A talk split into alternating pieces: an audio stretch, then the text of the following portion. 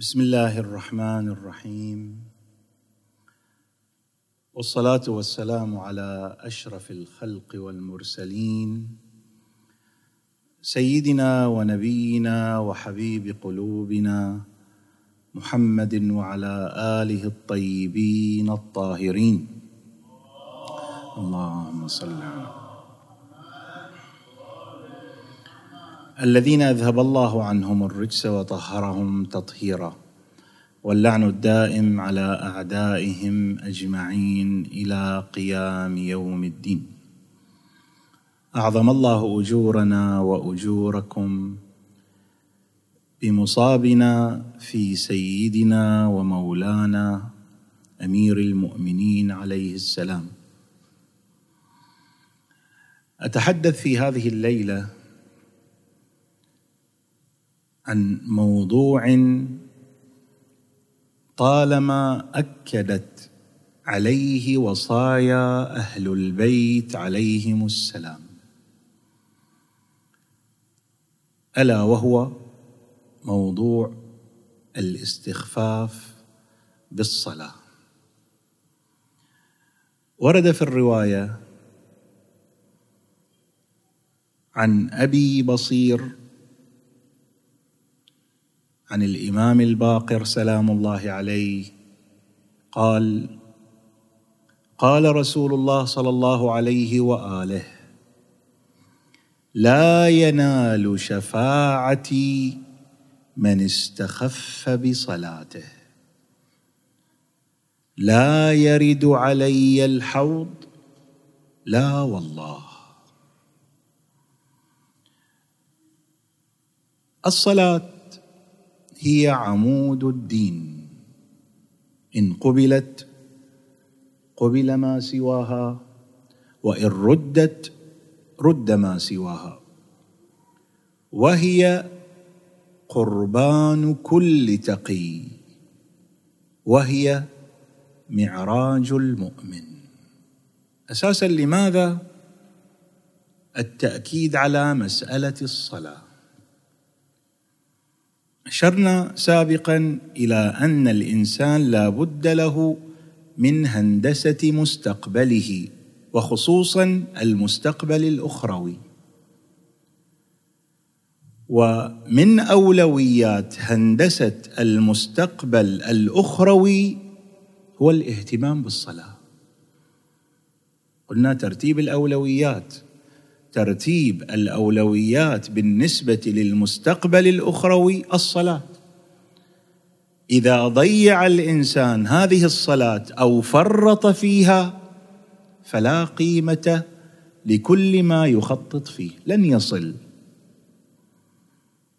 فلهذا نرى بأن أهل البيت سلام الله عليهم أجمعين في كل وصاياهم قبل شهاداتهم يوصون بالصلاة حتى صاحب هذه المناسبة.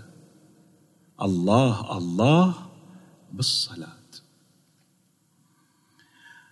طبعا هناك فرق بين الاستخفاف بالصلاة وبين تضييع الصلاة. ما هو الفرق؟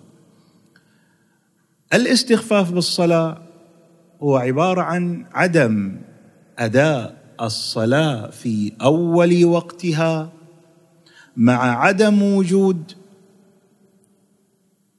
ضرورة أو حاجة شرعية أو عقلية أو عرفية يعني لا يوجد عنده أي شيء.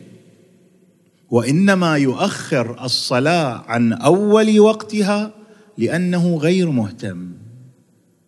ويتكرر منه هذا الفعل. هذا إنسان مستخف بالصلاة.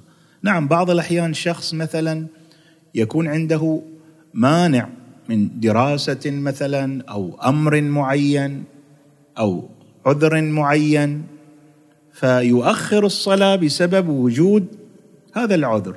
هذا لا يعد مستخف بالصلاة. لكن هذا الإنسان الذي لا يوجد عنده أي سبب وإنما يؤخر الصلاة عن أول وقتها بسبب إهماله وعدم مراعاته واهتمامه بالصلاة. هذا يكون مستخف بالصلاة. أما المضيع للصلاة هو الذي يصلي هذه الصلاة بعد خروج وقتها يعني يصليها قضاء. لا يهتم بالصلاة إلى أن يخرج وقت الصلاة بعد ذلك يأتي بهذه الصلاة. هذا مضيع للصلاة. عقابه أشد من المستخف بالصلاة. فتأكيد أهل البيت سلام الله عليهم أجمعين على ذم الإنسان المستخف بصلاته له أسباب متعددة. اولا لأن الصلاة هي الوقود الأساسي للإنسان المؤمن. إن الصلاة تنهى عن الفحشاء والمنكر. فإذا استخف الإنسان بصلاته أو ضيع صلاته فحينئذ بطبيعة الحال سوف يذهب باتجاه الانحراف والمنكر باختياره بإرادته. هذا الإنسان لا يستحق شفاعة أهل البيت. جزاء الاستخفاف بالصلاة وعدم الاهتمام بها هو الحرمان من شفاعة أهل البيت عليهم السلام. وهذا حرمان كبير أن يحرم الإنسان من شفاعة النبي صلى الله عليه وآله وأمير المؤمنين والزهراء والحسين والحسن وسائر الأئمة هذا حرمان كبير. لماذا؟ لأنه فرط في صلاته التي هي عبارة عن عمود الدين ومعراج المؤمن ومن خلالها ينتهي الإنسان عن الفحشاء والمنكر.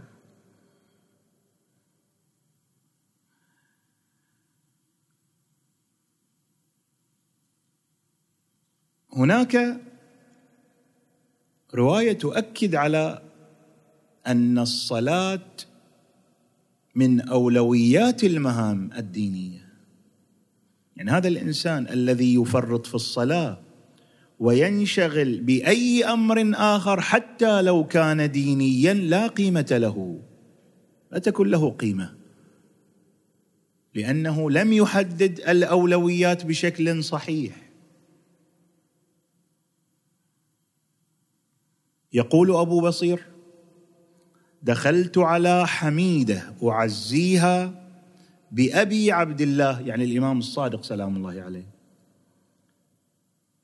فبكت ثم قالت يا أبا محمد لو شهدته حين حضره الموت يعني هذا الإنسان عند الموت يوصي بأهم الأمور.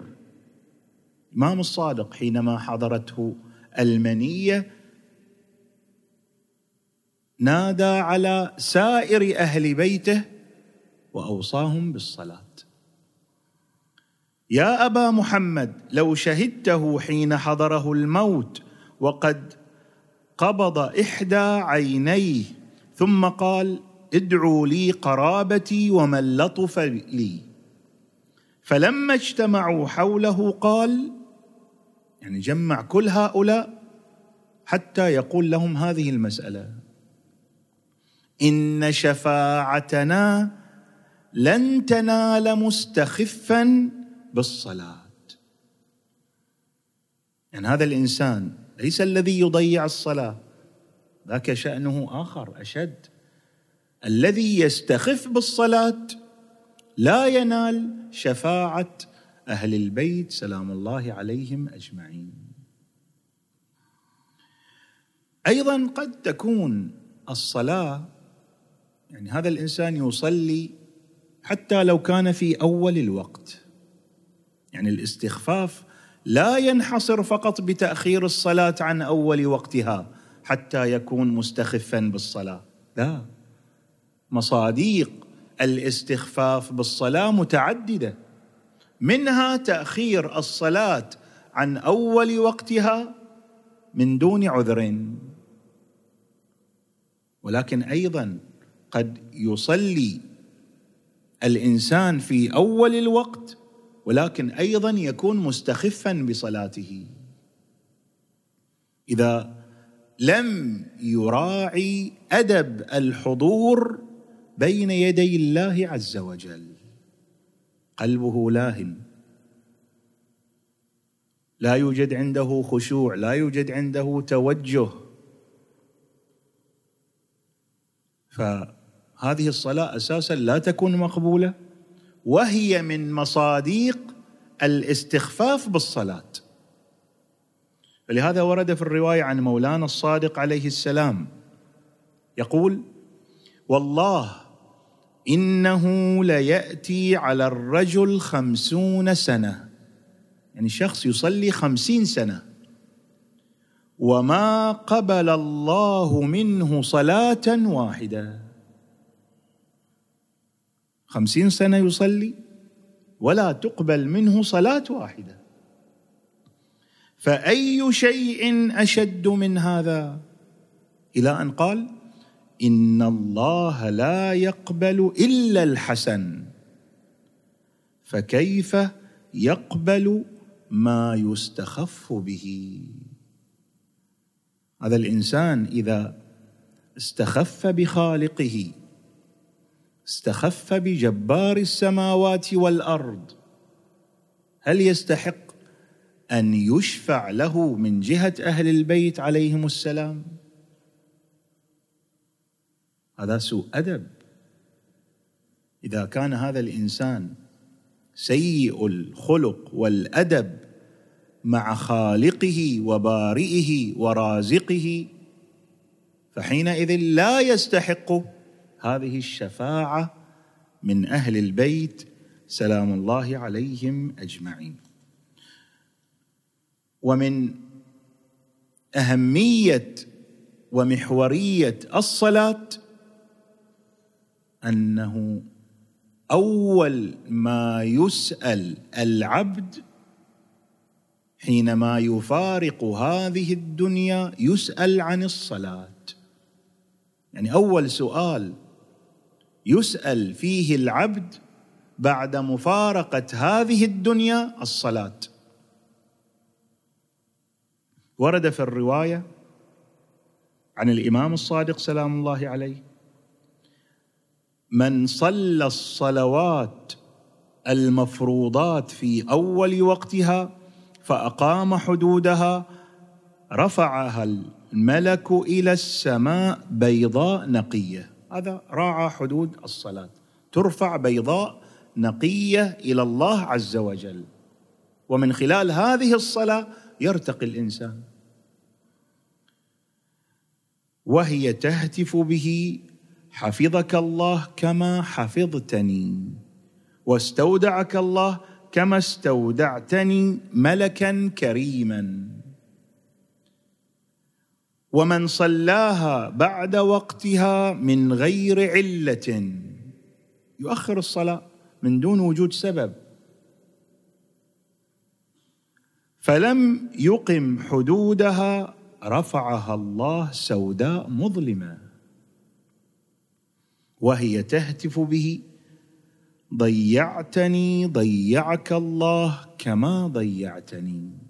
يعني حتى الصلاة تشمئز من هذا المصلي وهو مستخفا بها.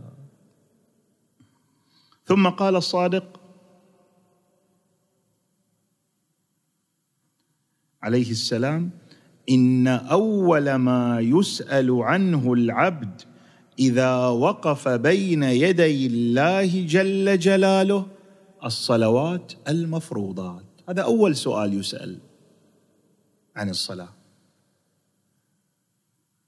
نحتاج أن نتأمل في علاقتنا مع الله سبحانه وتعالى خصوصا فيما يرتبط بالصلاة. كل واحد يجلس مع نفسه.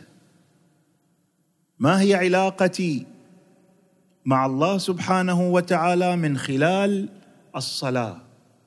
هل أنا مستخفا بالصلاة؟ أم أن صلاتي كنقر الغراب؟ لا قيمة لها. مجرد حركات لا ترتفع إلى السماء وإذا ارتفعت فهي سوداء مظلمة. هناك صلاة التكاسل. يقف هذا العبد بين يدي الله عز وجل وآثار النعاس غالبة عليه خصوصا بالنسبة إلى صلاة الفجر. يقول عز من قائل يا أيها الذين آمنوا لا تقربوا الصلاة وأنتم سكارى حتى تعلموا ما تقولون. ما هو تفسير هذه الآية؟ ما المراد بهذه الآية؟ كيف يصلي الإنسان وهو سكران؟ هل المقصود بذلك شرب هذا المسكر والصلاة بعد الشرب؟ لا. ورد في تفسير هذه الآية عن الإمام الباقر عليه السلام. المقصود من هذه الآية يعني لا تقم إلى الصلاة متكاسلا ولا متناعسا ولا متثاقلا. كلها مصادق للاستخفاف. فإنها من خلل النفاق يعني من صفات النفاق. صفات المنافق الإنسان المنافق. وإن الله نهى المؤمنين أن يقوموا إلى الصلاة وهم سكارى يعني من النوم سكرة النوم. وفي رواية أخرى عن الإمام الباقر عليه السلام أيضا يقول يعني سكر الموت أو سكر النوم عفوا يعني سكر النوم. أيضا في حديث يعبر عنه بحديث المعراج حينما عرج بالنبي صلى الله عليه وآله. قال له عز من قائل يا أحمد. اللهم صل على عجبت من ثلاثة عبيد. اذكر له ثلاثة عبيد. الله سبحانه وتعالى يتعجب من هؤلاء. من هؤلاء؟ عبد دخل في الصلاة وهو يعلم إلى من يرفع يديه وقدام من هو وهو ينعس. يعني الآن حتى في واقعنا الحياتي إذا واحد مثلا أراد أن يقابل شخصية دنيويه عندها وجاهه مدير مسؤول زعيم رئيس وزير. وهو إنسان مثلي. لا يمتلك لنفسه نفعا ولا ضرا.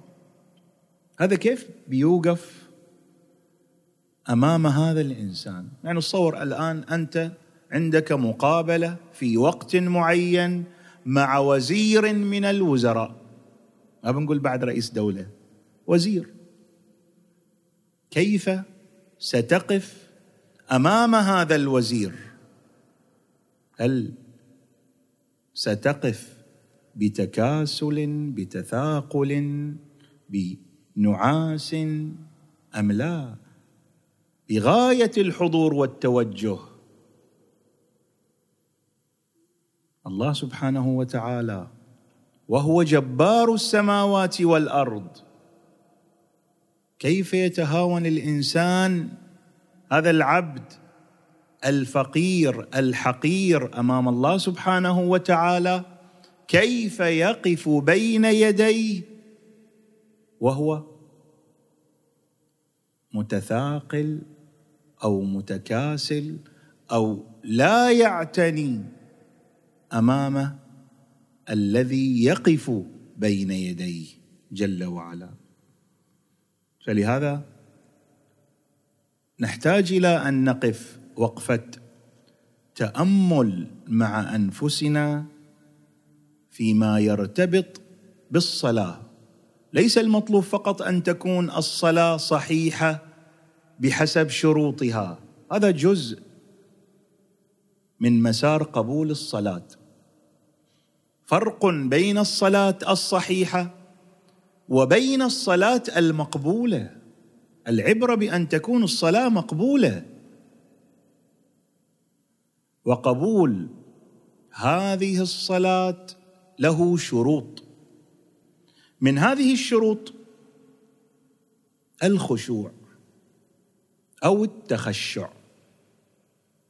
يعني الإنسان إذا وقف أمام الله سبحانه وتعالى وبين يديه لا بد أن يقف وقفة الخاشع الذليل المتواضع.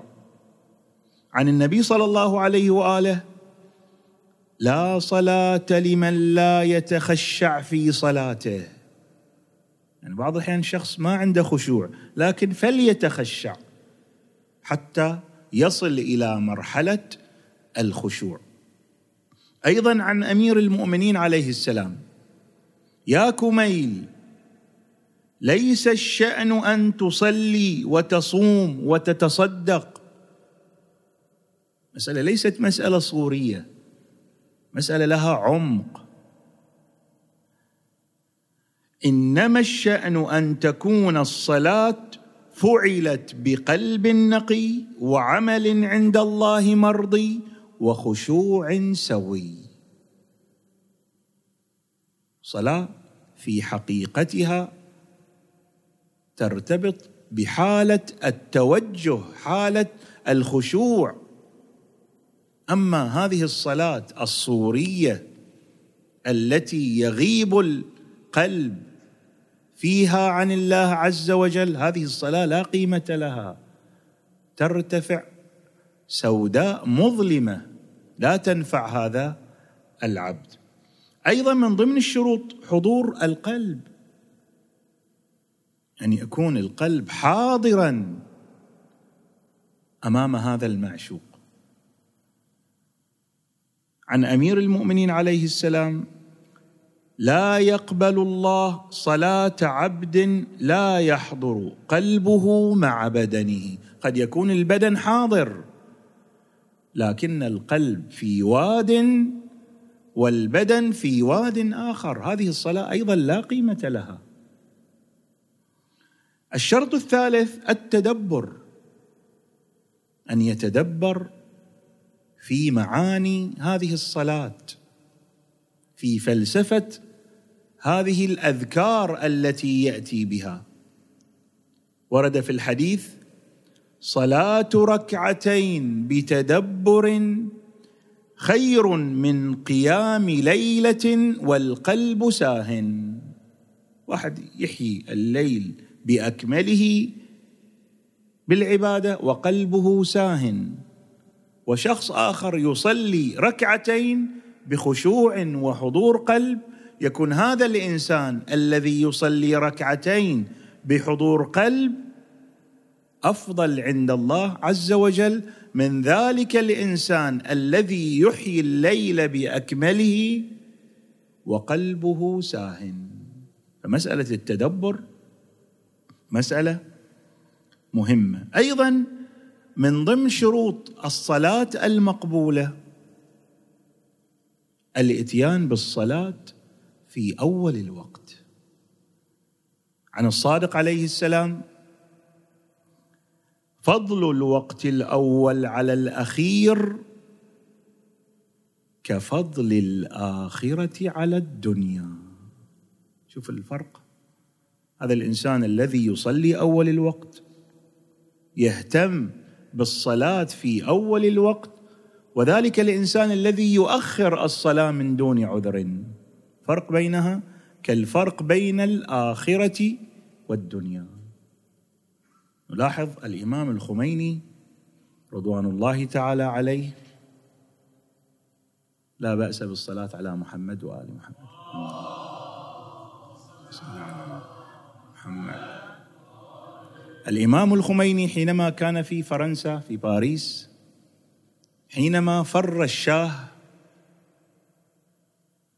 جاء له الكثير من الصحفيين ووكالات الأنباء أكثر من مئة وكالة يريدون أن يستمعوا إلى بعض التصريحات منه وإجراء بعض المقابلات في ذلك الظرف المهم إعلاميا بالنسبة للثورة الإسلامية المباركة. حينما اجتمعوا حوله والتفت إلى وقت الصلاة. سأل ولده عن وقت الصلاة فحينما علم بدخول وقت الصلاة ترك الجميع وتوجه إلى الله عز وجل.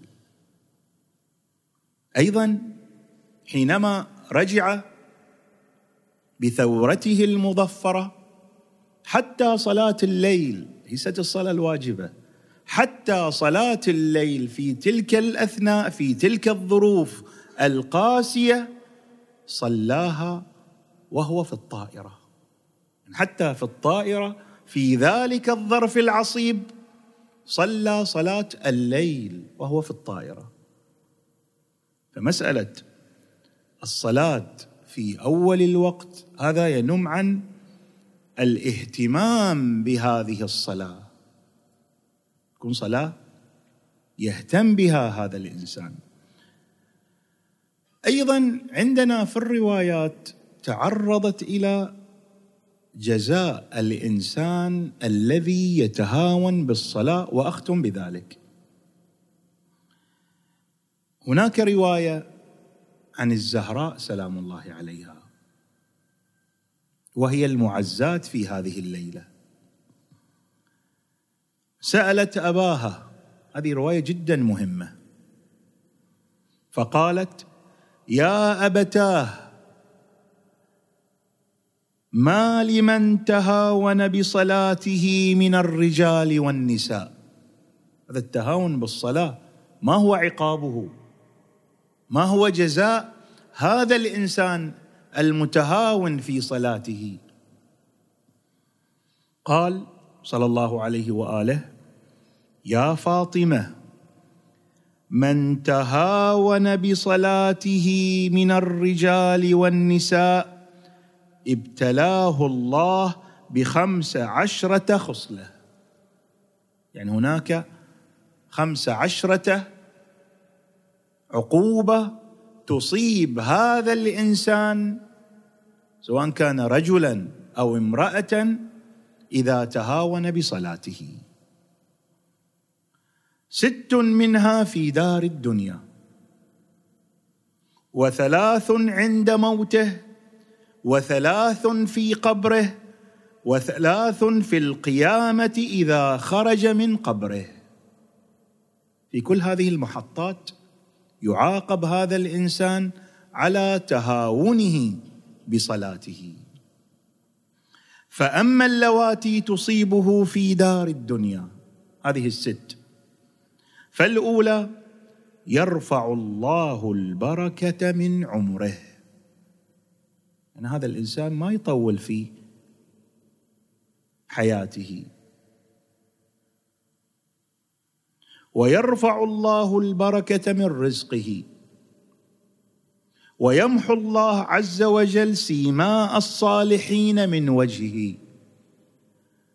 وكل عمل يعمله لا يؤجر عليه كما قلنا صلاة عمود الدين إن قبلت قبل ما سواها وإن ردت رد ما سواها.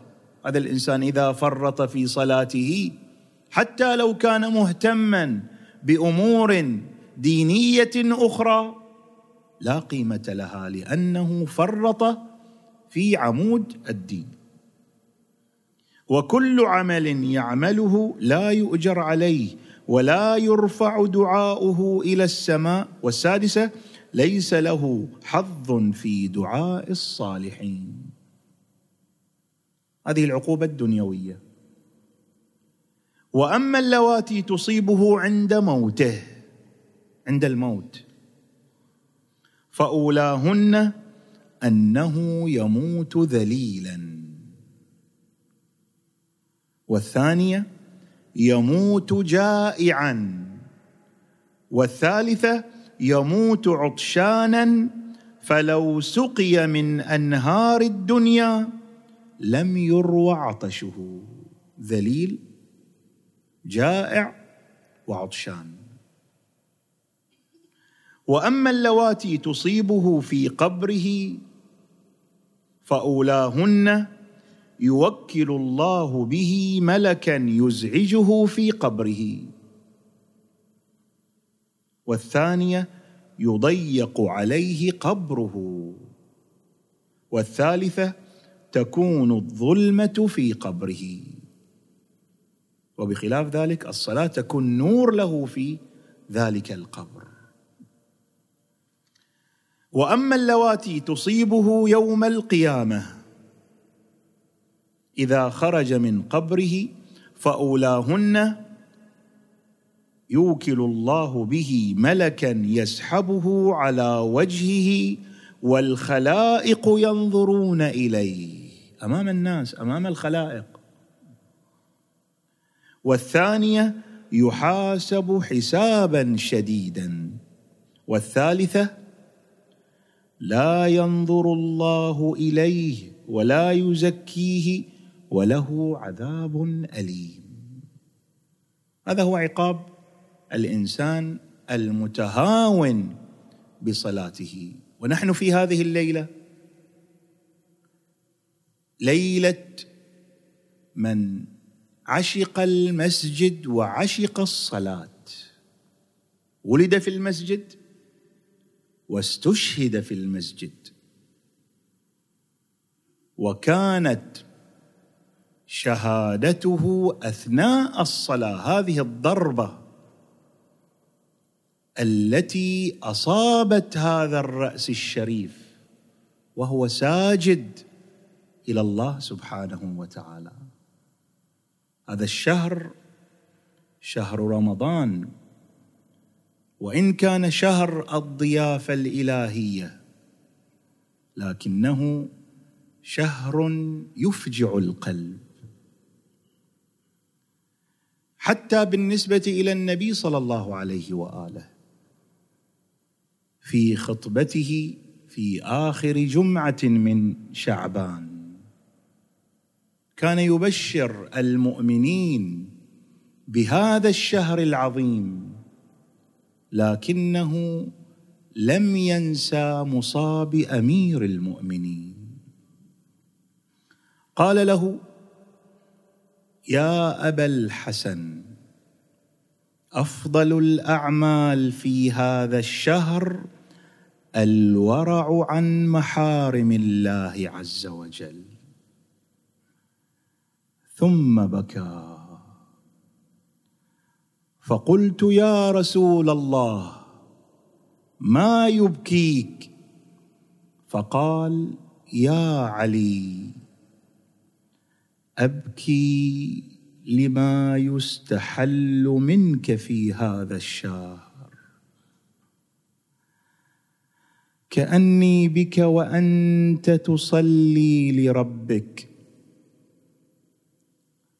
وقد انبعث أشقى الأولين والآخرين. شقيق عاقر ناقة ثمود. ماذا فعل هذا اللعين؟ فضربك ضربة على قرنك. فخضب منها لحيته هذه الليلة ليلة مصاب زينب. زينب التي تحملت الآلام والمصائب